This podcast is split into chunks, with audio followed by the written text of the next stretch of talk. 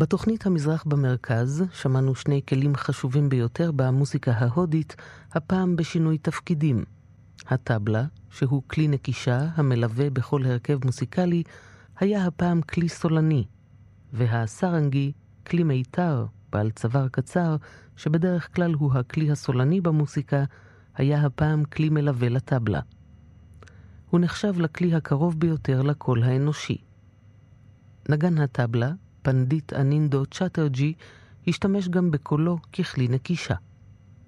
ערכה ציפי ויצטום והגישה ענת הראל.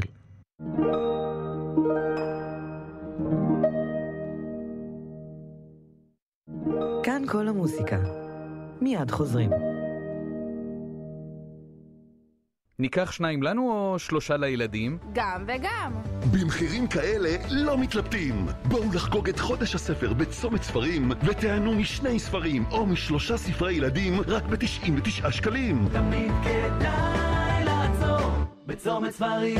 מה המגוון שבמבצע? כפוף לתקנון. שריונית חוסם. שריונית חוסם. דלתות כניסה ודלתות פנים עם 5 סמלי איכות. שריונית חוסם. תהיו בטוחים שבחרתם נכון. כאן כל המוזיקה.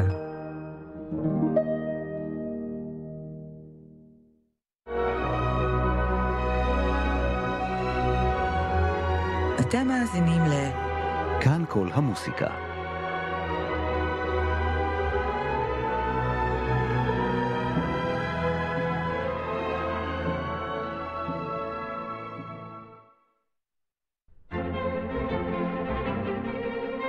מגזין כאן כל המוזיקה. עורכת ומגישה יוליה צודיקס.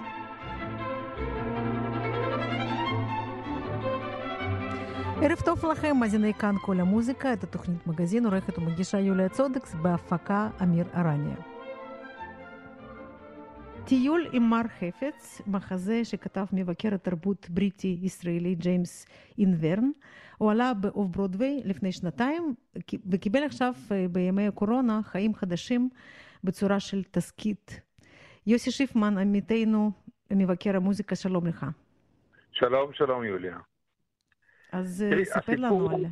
כן, קודם כל זה מתחיל ב-1920 בעצם, צריך להתחיל שם לפני 100 שנה. יהודה שרת, מנצח, מלחין, מנצח מקהלות, מוזיקאי, מקים קודם כל בעמק יזרעאל, בפלסטינה צריך לומר, רביעייה קאמרית שמושכת אנשים מכל מקום לבוא לשמוע.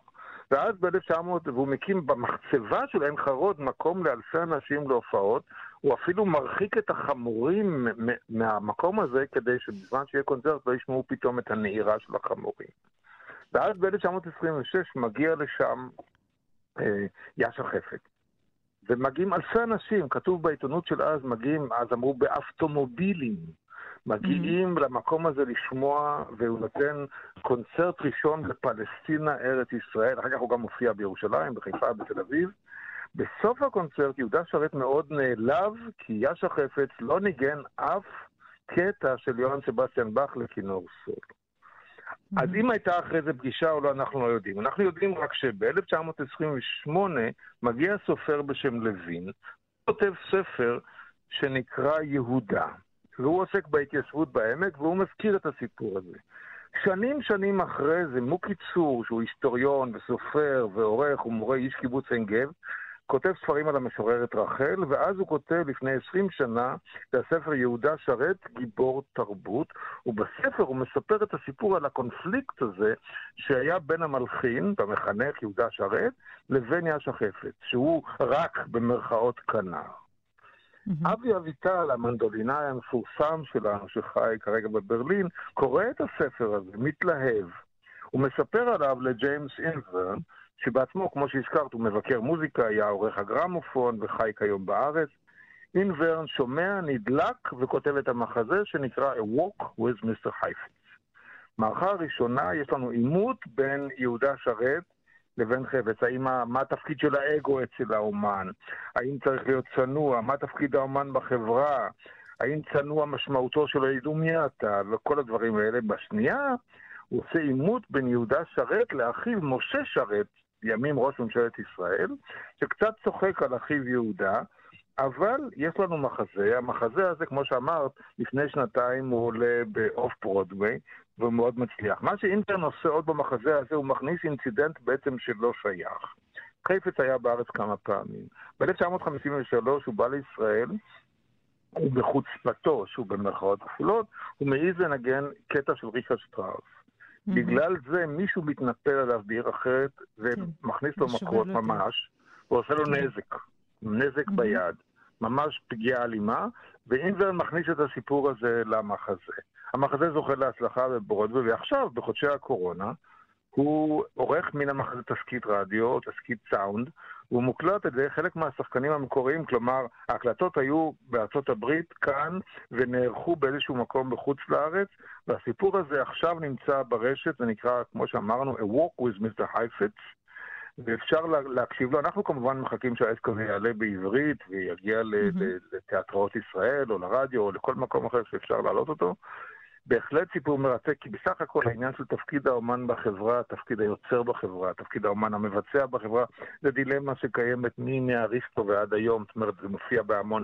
כאן זה מקבל צבע של פלסטינה, של ארץ ישראל מלפני 48, וזה תקף היום כמו שזה תקף פעם, וחבל שקוראי העברית ושומעי העברית לא ישמעו את המחזה הזה.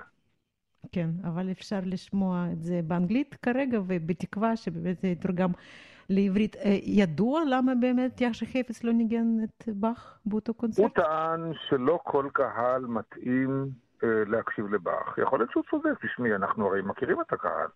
מקצת, עושה רסיטל שלם שכולו יצירות של באך, בואי נגיד לא מזמן, לפני שנה וחצי, ורב איידמן ניסתה לעשות כזה רסיטל, לא היו הרבה אנשים שבאו לשמוע את כל שש היצירות. הפעם האחרונה שאני חושב שמישהו מילא אולם, וגם לא עשה את כל היצירות של באך, והיה יהודי מנוחין ב-1968 או משהו כזה, באחד התרבות. אני לא זוכר שאנשים מתמודדים עם הדברים האלה כל כך הרבה מול הרבה קהל. זה צריך קהל שאנשים שאוהבים את המוזיקה הזאת, וכמובן יש מיליון ביצועים וזה נהדר, ומין סקליט את זה כך וכך פעמים, ומישהו אחר יקליט את זה, אבל בהופעה מול אלפי אנשים, כנראה שיאש חפץ זה לא שיקולי שלו. כן, עם סנטר זה אחרת, כי אנדרס שיף עשה את זה לפני שנה וחצי. נכון, עם סנטר זה אחרת, זה גם קהל אחר, יכולה לראות כמה קהל מגיע לתחרות פסנתר, כמה קהל מגיע לתחרות כינור, זה סיפור אחר, נכון? זה סאונד אחר, ועובדה, יש משהו, אנחנו כבר עוברים לפסיכולוגיה של מאזינים ולא למוזיקה עצמה. כן, אבל זה חשוב, לדבר באמת על פסיכולוגיה של מאזינים, לאור כל ההקלות שאנחנו שמענו אתמול, שפותחים לנו את התרבות, מה אתה חושב על זה? תראי, הפחד הגדול, אני מניח שלא מדברים עליו, זה יפתחו את העולמות וכמה אנשים פשוט יגיעו. כמה אנשים יחליטו להגיע או לא להגיע. בסך הכל, הממוצע הגילים של צרכני הקונצרטים בישראל, אני מאוד אהיה עדין אם אני אגיד 55 פלוס. ותשמעי, זה אנשים בקבוצת הגיל המסוכנת יותר, או הפוחדת יותר. אנחנו לא יודעים. אני מסתכל על הצילומים של אולמות, ראיתי השבוע צילום של האולם בדרזדן. הם הוציאו את הכיסאות פשוט, הם השאירו מעט מאוד ברווחים כדי שלא יוכלו לשבת אחד ליד השני. אבל שם זה איכשהו עובד, אבל האומנים לא עובדים באף מקום. זאת אומרת, בית האופרה של סן פרנסיסקו הודיע השבוע שהוא יחדש את הפעילות שלו באפריל 21. אז הזמרים והתזמורת, וכולם אין להם עבודה עד אפריל 21. אז יש פה לך תדע, הפילהרמונית התחילה להופיע, ההופעה הראשונה שהם תכננו לפתוח עם קהל, בסוף נאסר עליהם להכניס קהל, ואז היה באמת השבוע קונצרט ששודר, שידור בחורה היה כתוב באתר שלהם, בפייסבוק שלהם, לאף שאני ניצח, ודניאל אסקור קשר באמת בביצוע יפה את השירים ללא מילים של פאול בן חיים, והייתה גם הסימפוניה הראשונה הקלאסית של פרוקופי, והשביעית של בטהובן, אז שוב, זה יצירות לא צריכות את ההרכב של מאלר, זה יצירות שצריכות פחות מ-40 נגנים, הם ישבו גם בהתאם בצורה הזאת, לפי המודלים שכבר תזמורות אחרות עשו באירופה.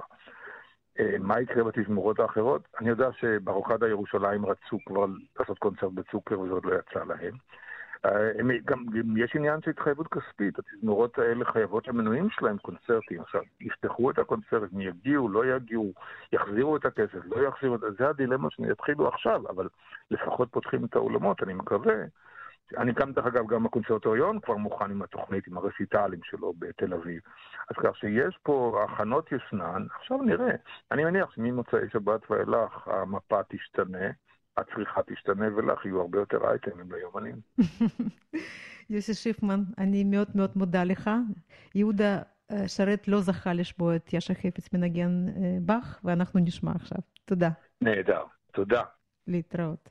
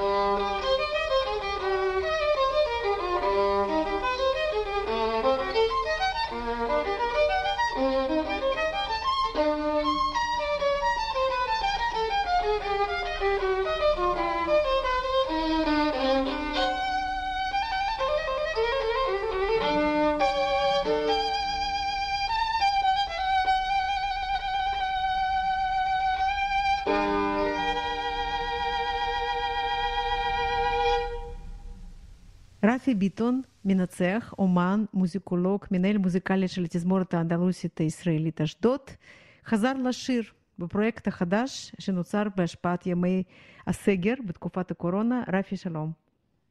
שלום יוליה, שלום לכולם. אז איך זה לחזור לשיר?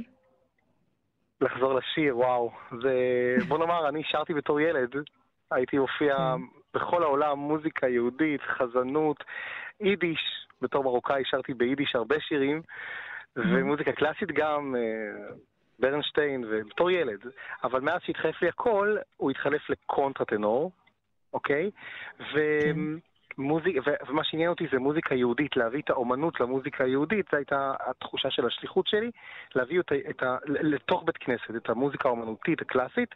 אז למדתי הרבה שנים בבית ספר של זובין מתה בתל אביב וכו', אבל הנושא של הקול שלי, קונטרטנור, פחות התחבר לי לנושא השירה היהודית. הם ראו בזה קול של אישה וכל מיני דעות קדומות, אז אמרתי, אין לי כוח להיאבק באף אחד, אני לא שר. וככה שנים לא שרתי. רק בתוך המקהלה, ורק לימדתי פיתוח קול וכו'. ואז החלטתי, ואז פתאום הגיע גל הקורונה, וזה שינה לי לגמרי את כל התפיסה.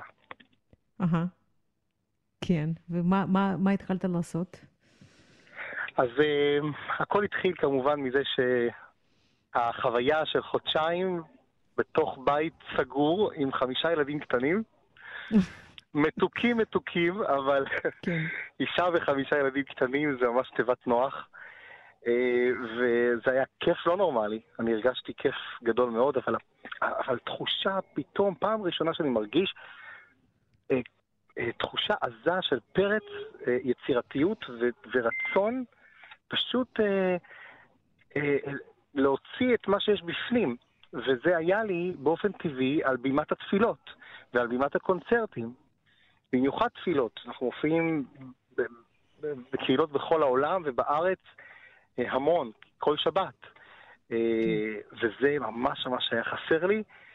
וחשבתי לעצמי, מה אני עושה? עכשיו, לעשות חזרות עם מקהלה, עם מסכות, איך אפשר? לשיר כך אחד איזה שני, וזה לא הלך, פשוט לא הלך. אז אמרתי, אז אני חייב לחזור לשיר, כי תכל'ס זה כמו קרקס, הקרקס חייב להמשיך לנסוע, וככל שיש פחות ליצנים, אז אני אהיה ליצן של עצמי, ונמשיך, כי מה שחשוב פה זה הביטוי האומנותי, אז מה לעשות?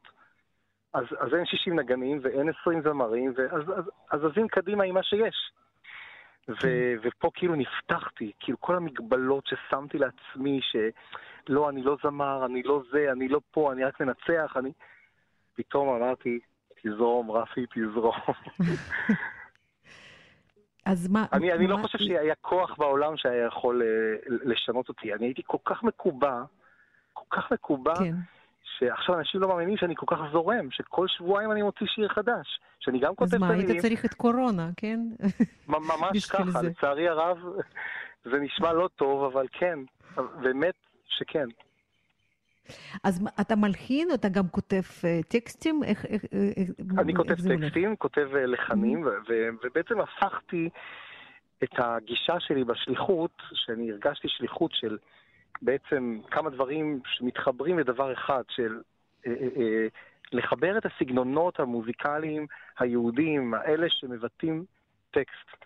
אפשר לדבר שעות מה זה בכלל מוזיקה יהודית, יש כאלה שיגידו שאין מוזיקה יהודית, יש מוזיקות יהודיות, אני גם חושב שזה בעיקר מוזיקות יהודיות, זה בעצם מלודיות וז'אנרים מוזיקליים שהתפתחו ונכנסו אל תוך הטקסטים נקרא לזה הטקסים הדתיים בתוך בית כנסת או בשמחות ובמסורת היהודית בקהילות בכל העולם, וזה מבחינתי מוזיקות יהודיות, שזה מוזיקה יהודית. לכן פחות חשוב להתנהל על ז'אנר מסוים, אם זה מזרח אירופה, מערב אירופה, או מוזיקה רומנטית יותר, או ברוקית יותר, או אנדלוסית. כולם משרתים דבר אחד, משרתים את המילים. ולכן אני אמרתי, קודם כל נפתח את עצמי במובן של הטקסט. טקסט, לכתוב משהו חדש, כי אם אני רוצה היום לצאת החוצה וכי אין לי אפשרות לבטא את עצמי פנימה. אין לי אפשרות לעמוד בתוך בית כנסת גדול עם אלפי אנשים שבאים מכל הארץ, דרך אגב, גם דתיים, גם חילונים. מגיעים מכל הארץ, בכנסת הגדול ברמת גן למשל, מכנים את האוטו ונכנסים לכנסת ושומעים גם מלודיה כמו הדאג'ו של אלבינוני על צור ישראל, פיוט לפני תפילת עמידה, ושומעים גם את גד פאדר אפילו, וגם את נעמי שמר, וגם פיוט מרוקאי, והכל הכל הכל מתחבר אל תוך תפילה שנשמעת כמו אופרה אחת ארוכה שיש בה שיאים כאלה ואחרים, ובעצם אין לי את זה היום. אז אני אומר, אם אני רוצה לדבר בשפה של שפונה החוצה, אני לא יכול לבוא ולצפות שעם יצירה שמדברת בשפה יותר, נקרא לזה, שמרנית מבחינה מוזיקלית או מבחינת הרטוריקה המוזיקלית, אז אני לא יכול לצפות שעכשיו זה יגיע לקהלים ממש רחבים. אז אמרתי גם לעצמי, ושוב, אני תמיד מדבר לעצמי בתקופה הזאת, כן? שאני הולך ופשוט משנה גישה וחושב עכשווי ברטוריקה, זאת אומרת 3 דקות ו-15 שניות של שיר, שהמוזיקה משרת את המילים, ומוזיקה שהיא קלילה יחסית, לא רוצה להגיד מיינסטרים, אבל עכשווית, לא לוותר כמובן על איכות, אבל במסגרת הזמן. אז יש פה התפשרות, זאת אומרת, אם כל שבועיים אני מוציא שיר, יש פה התפשרות, אני לא עובד פה על אלבום, אלא זה סוג של פרויקט פייסבוק כזה. אז פרויקט שזז קדימה, ואם יש סקיצה ושיר שוואלה, אני ממש התלהבתי שיצא לי איזשהו משהו, נגיד גאוני, סתם אני אומר, נגיד ש... אז אני אקליט אותו אחר כך עוד פעם בשביל אלבום, אבל כרגע אני מוציא, פשוט להוציא, והמוזיקה... היא משרתת את המילים, ולמילים יש עומק.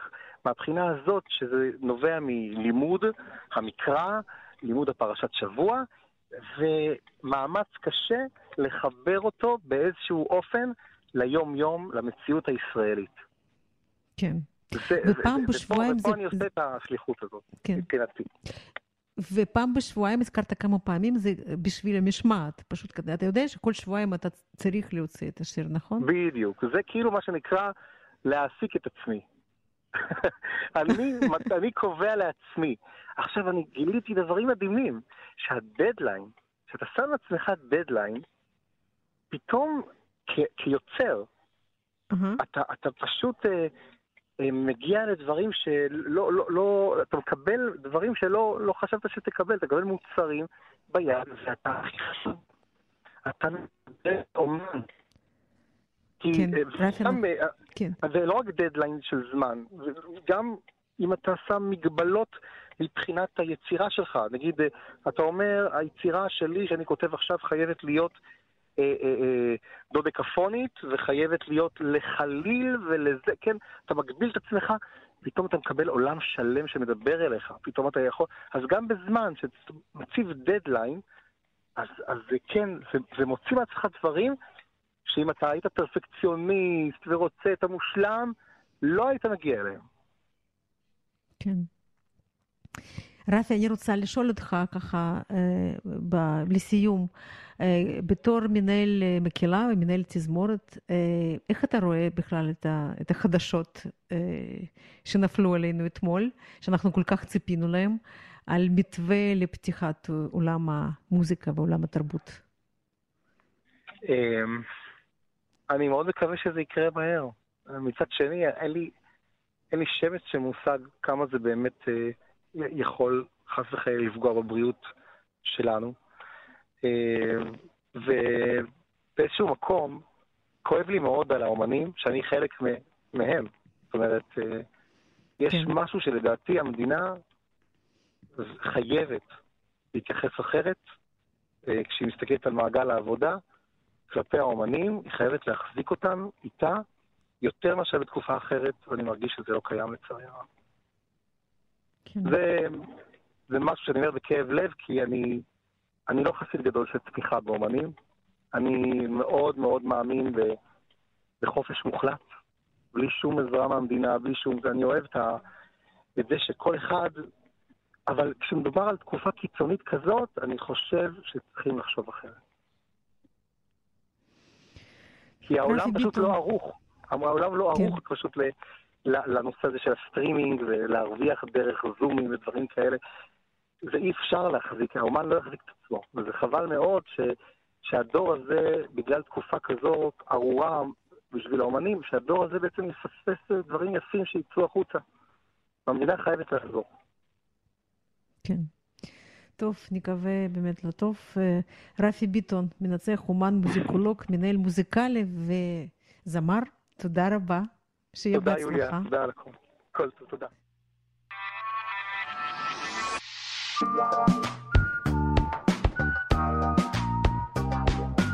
שכל כוכב הוא הצפון והמצפן מראה דרום, צריך לתור אחרי יתרון, מספיק לחפור מהדמיון.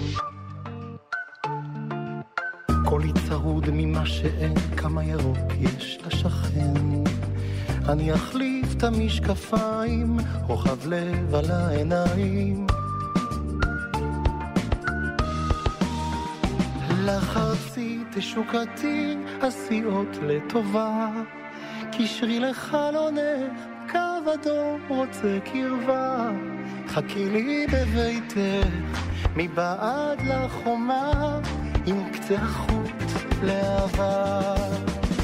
לחרצי תשוקתי, עשיות לטובה, קשרי לחלונך, קו אדום רוצה קרבה, חכי לי בביתך, מבעד לחומה, עם קצה החוט לאהבה.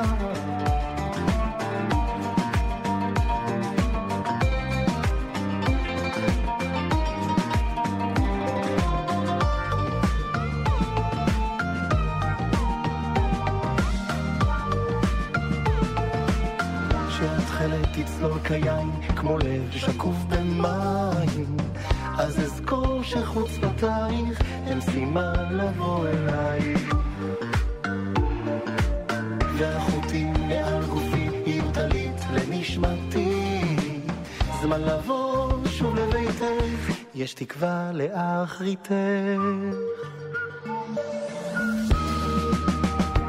לחרצי תשוקתי, עשיות לטובה, קשרי לחלונך, קו אדום רוצה קרבה, חכי לי בביתך, מבעד לחומה, עם קצה החוט לאהבה.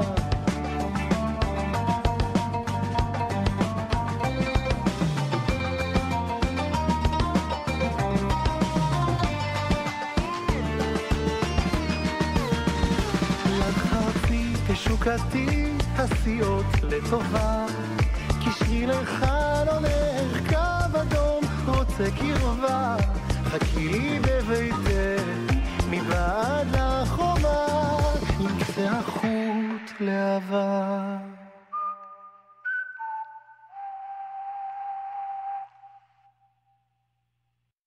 שלום לאיתן שמייסר, מנצח ופסנתרן. שלום. אז ספר לנו על אופרה קפסולות, או אופרות קפסולה. קפסולות אופרה קראנו לזה. זה מיזם שהתחיל ככה ממש בתקופת ממש עם ימי הקורונה, ימי הסגר הראשונים של תקופת הקורונה, ולא יכול היה להתקיים בשום זמן אחר. זה התחיל מאיזשהו סוג של אקספרימנט שעשיתי עם שתי זמרות שהיו איתי באופרה הישראלית, שהיו בחברות האופרה סטודיו, ועלינו איזה קטע שלא קשור למיזם הזה, ופשוט עשינו טסט איך אפשר להקליט מרחוק. אחת הייתה נמצאת באיטליה, וכל אחד היה נמצא בביתו בעיר אחרת, אני וזמרת אחרת בישראל, ובזום מה שגילינו מאוד מהר, או בסקייפ, וכל הפלטפורמות הטכנולוגיות האלה, אי אפשר להקליט אונליין, כיוון שיש עיכוב, יש דיליי של בין 20 שניות לבין לא יודע כמה, זה תלוי כבר ברשת, זה בכל מיני דברים טכנולוגיים, אז מצאנו פשוט דרך לעשות את זה, כמו בשיטה של פלייבק מסוימת, שאני אפרט אותה פה עכשיו, העלינו את זה לפייסבוק, וזה הצליח, כאילו זה גרר המון תגובות מאוד מאוד חיוביות, וראינו ששימחנו הרבה אנשים. ואז פנתה, אחת מאלה שראו את זה, הייתה במאית איטלקייה יהודיה שעשתה איתי כמה הפקות באופרה הישראלית בשם שרה סקינזי, והיא הציעה לי שאנחנו נעשה את זה עם זמרים מוכרים מחול, את רובם היא ואני מכירים, ומה שנעשה זה פשוט, היא בנתה מין פורמט כזה שהיא קראה לו אופרה קפסולות, אופרה קפסולס, ומה שיצרנו בעצם מין סדרת רשת כזאת, זה לא הייתה הכוונה בהתחלה, אבל פשוט זה הלך וצבר תאוצה. היא בנתה פורמט שבו היא גם מסבירה על הקטעים, ויצרה מין פרזנטציה כזאת בשיתוף עם עוד עורכת שהיא המדיה דירקטור של התיאטרו ריאל בפריז, מרים לופס דיארו, ואליה צירפנו עוד עורך וידאו ישראלי בשם ריצ'רד ברומברג, וארבעתנו פשוט התחלנו ככה, היא פנתה לזמרים, ביניהם מרקו ברטי ואיינוע ארטטה, סבטלה בסילייבה, ועוד כמה שמות זמרים אירופאים מאוד מאוד מוכרים, ורובם היו באופרה הישראלית בכל, או בפילהרמונית הישראלית בכל מיני הזדמנויות, ואני יצרתי איתם קשר, והחלטנו על איזה אריה או איזה מים שרים, ואז ככה היינו מעבדים את החומר המוזיקלי, אחר כך שולחים את זה לעריכה, והיינו מפרסמים את זה כל כמה ימים בפייסבוק. לא יכול להגיד שנהיינו ויראליים כמו, אתה יודע, זמרי פופ, כמו אנחנו לא, ג'סטין ביבר אנחנו לא, אבל הגענו לכל מיני, אבל זה תפס מדיה אטנשן, באיטליה הגענו לחדשות בלומברדיה, ראינו שם את מרקו ברטי, אחד מזמרי הטנור הגדולים של ימינו, הוא מוכר מאוד גם בארץ, הוא הופיע במצדה באופרה הישראלית, בתור דון ז'וזה בקרמן ועם הפילהרמונית הישראלית, עם זובין מתה בכמה פרויקטים. ואחד מאלה שאני באופן אישי לא הכרתי קודם, אבל הוא שם מאוד מוכר, הוא פאביו ארמיליאטו, הוא זמר טנור מאוד מאוד מוכר, איטלקי כמובן, שהוא התפרסם מעבר לחוץ מזה שהוא זמר אופרה, אז הוא התפרסם גם בסרט מרומא לאהבה של וודי אלן, שהוא משחק שם את הזמר טנור ששר במקלחת. מי שראה את הסרט הזה לא יכול לשכוח. וזה דוגמה לסוג של קשר שלא היה, ככה סתם לא הייתי יוצא אותו אם לא הייתה את התקופה הזאת של הקורונה. ויש שם זמרת בשם איינוע ארטטה שהיא כוכבת אופרה ספרדיה, זמרת ענקית, והכנסנו גם, הצלחנו לשלב גם במיזם הזה את אירה ברטמן, הזמרת הישראלית שכולנו מכירים ואוהבים, בווידאו מתוך הרוזנת מריצה של קלמן אישרה, וזה זכה לברכת גם ביתו של קלמן, שגם ביקרה בארץ כשהאופרטה הזאת הועלתה כאן, ואני חייב, ואני מודה בשמחה שזה גם הווידאו שגרף את הכי הרבה רייטינג. אני מרשה לעצמי להתגאות בזה, כי כולם מקצועית היו מאוד מאוד טובים, אבל הגענו גם לוידאו מיוחד ששגרירות ישראל עשתה לספרד, בימים שספרד נאבקה קשות במגפת הקורונה. לצרפת הגענו לחדשות שם, גם בארץ הזכרת את יוסי שיפמן, ועוד וידאו שעשיתי עם זמרת רומניה שגם הופיעה באופרה הישראלית, ונשארנו ידידים, הופיעה איתי בדולי הפנינים באופרה הישראלית, זמרת בשם קריסטינה פסרויו, מצוינת, שנשארנו ידידים מאוד מאוד מאוד טובים. אז הקלטנו שיר רומני לתוכנית שקריסטינה השתתפה בה, שמי שאחראי עליה זה הזמר והבמאי רולנדו ויאזון המפורסם, זה נקרא Stars of Tomorrow, ופתאום הווידאו הזה שודר בערוצי התרבות הגרמניים, בזאט דריי, ZDF, שיר רומני של דקה וחצי פתאום הפך להיות שם עליי. אז אנחנו מאוד שמחים על הדבר הזה, ואחר כך, ככה לסיום, עוד איזה מיזם שככה עם האינרציה עשינו אותו, היום אני מנהל מוזיקלי של עמותת הקשר הווקאלי וינה תל אביב, בניהולה של רוז מרי דנקינגר, ואיתם הכנו וידאו מיוחד שהוזמן על ידי השגרירות האוסטרית, השגרירות ישראל באוסטריה, וגם בשיתוף עם השגרירות האוסטרית, שתיהן תומכות בעמותה הזאת, והקלטנו את הקטע ברודרליין ושבסטרליין, קטע האנסמבל מתוך המערכה השנייה של הטלף של יוהאן שטראוס, הוא מדבר על אחווה של אחים ואחיות, מאוד מתאים למצב שבו כולנו נמצאים, והוא שותף על ידי שתי השגרירויות. אז אתה חושב שתמשיכו גם בעתיד, או שבא לך כבר לצאת לבמה ולעשות את זה מול קהל? או שיש משהו גם בדברים האלה שעושים בבית באולפן? אני חייב לומר שבימים שעשינו את הקורונה, שהיינו כולנו בסגר, זאת בעצם הייתה הפלטפורמה היחידה להופיע בה, כן. לחלוטין. והופתענו מכמה השמות הגדולים האלה, שבדרך כלל אף אחד לא היה עושה, כי אני לא חושב שמישהו היה עושה את זה בימים רגילים, כולל אני בעצמי. והופתענו מכמה שאף אחד, כולם רצו לעשות, קיבלנו המון פניות של אנשים שרצו שנעשה איתם דברים, ופשוט מטעמים של זמן ופניות של האורחים שלנו לא היינו מסוגלים לעמוד בקצב. אז אבל אני יותר בשלב הזה, אני מקווה שלא, אני לא מתכוון לעשות, ואני מקווה שבשביל כולנו שלא יהיה צורך לעשות, ושכולנו נחזור מהר להופעות חיות, כי זה בעצם, על התקשורת האישית הזאת, בעצם בנויה כל האומנות שלנו. ברור. איתן, מכיוון שהוצאנו אותך מהפגישה, אז אני לא אשאל אותך באמת על התוכניות לעתיד הקרוב. נדבר על זה בפעם אחרת, אבל אני מאוד מודה לך. קפסולות אופרה, אפשר למצוא את זה בפייסבוק, אני מבינה, נכון? אפשר למצוא את זה בפייסבוק, אפשר למצוא את זה בערוץ יוטיוב, ואפשר ליצור גם קשר אישי איתי בדרך דף הפייסבוק שלי, ואשמח כל מי שרוצה. כן. וגם בדף השגרירות האוסטרית אפשר למצוא את ברידוליין וצ'ווסטרליין בפלייליסט, שכולל גם וידאוים של זמרות ישראליות שחיות בווינה, כמו חן רייט והילה פחימה ושירה קרמון. יש שם גם עוד דברים יפים חוץ ממה שאנחנו עשינו.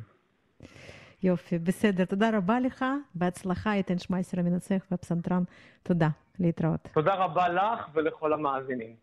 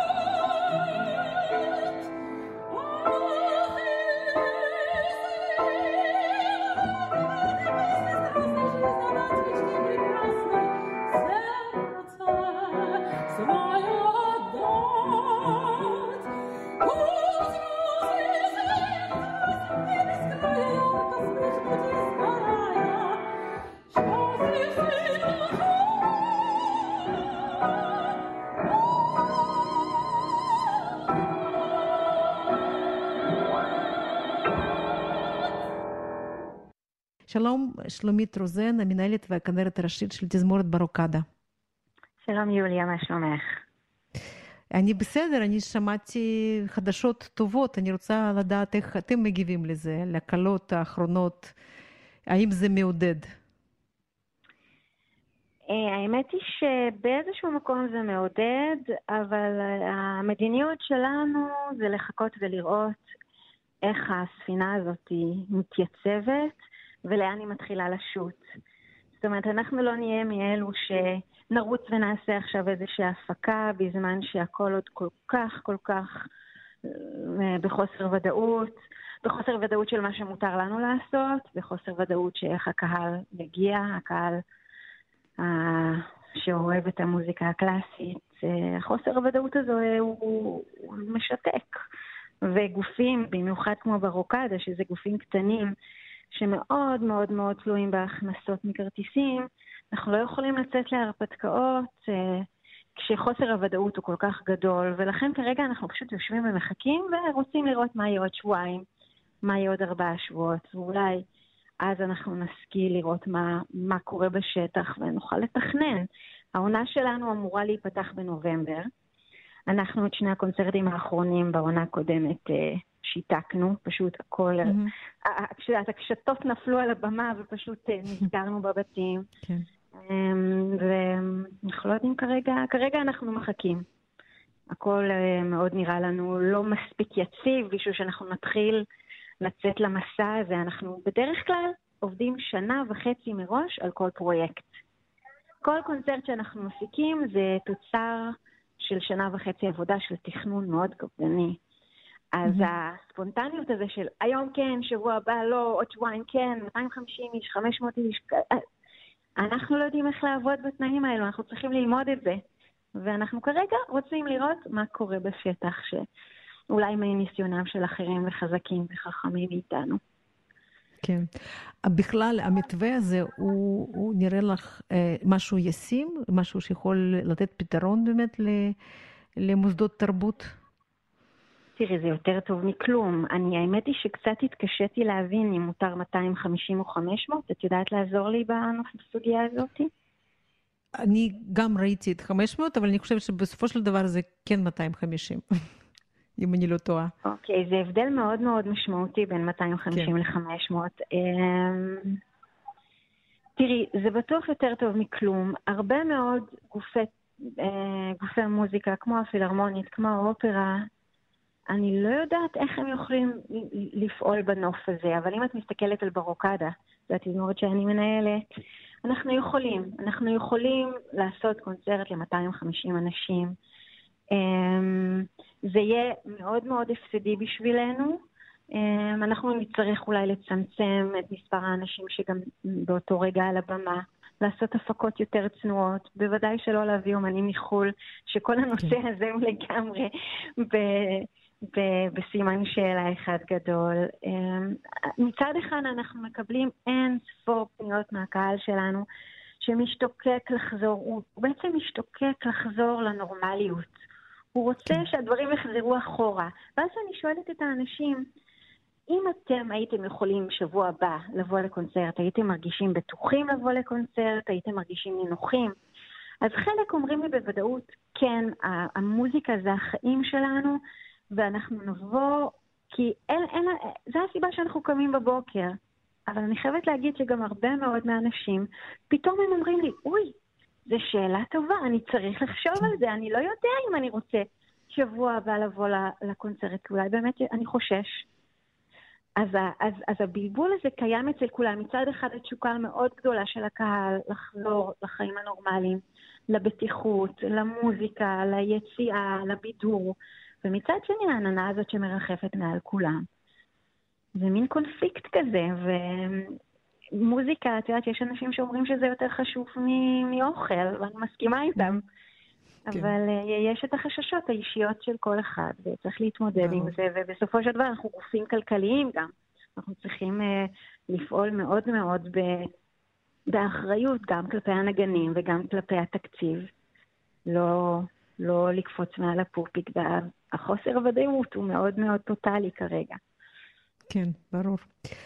תגידי, עשיתם משהו ביחד בזמן הזה? כל הסגר לא נפגשנו, לא ראינו אחד את השני, כלום. אני אגיד לך מה, גם האולמות שבהם אנחנו עושים חזרות, הם נסגרו, בכלל לא יכולנו, לא היה פיזית איפה לעשות, אין איפה להיפגש. כאילו, גם כמובן שאסור היה להיפגש, אז בשבועות האחרונים קראנו מוזיקה קאמרית בבתים, כי זה המקום היחידי שאנחנו יכולים כרגע לנגן, שזה נורא כיף, כי כל כך התגעגענו לנגנים של ברוקדה, ואנחנו כל הזמן חברים.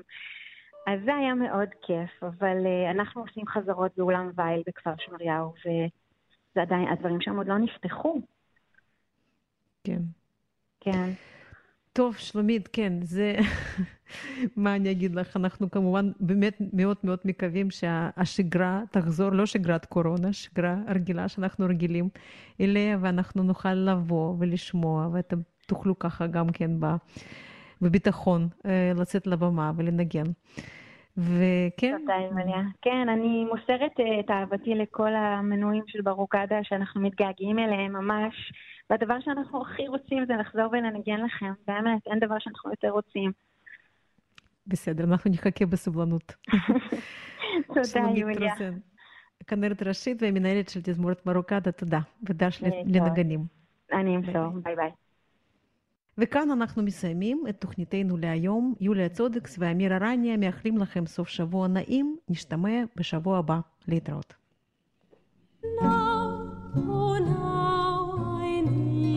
My spot, parting though I absent mourn, absence can no joy impart, joy was fled, cannot return. While I live, must love, love lives not when hope is gone.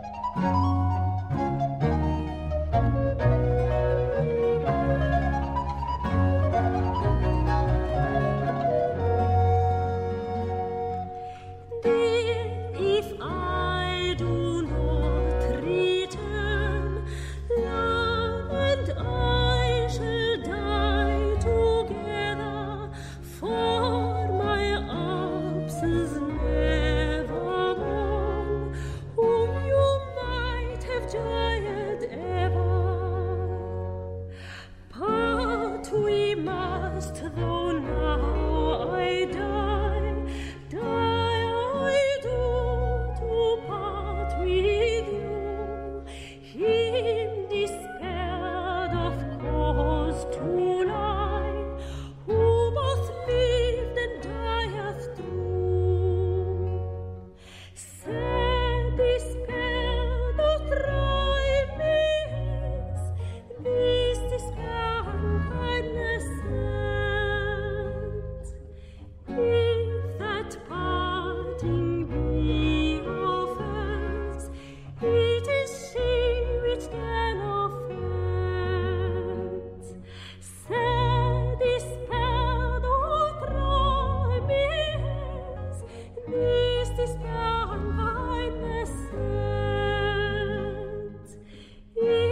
that parting be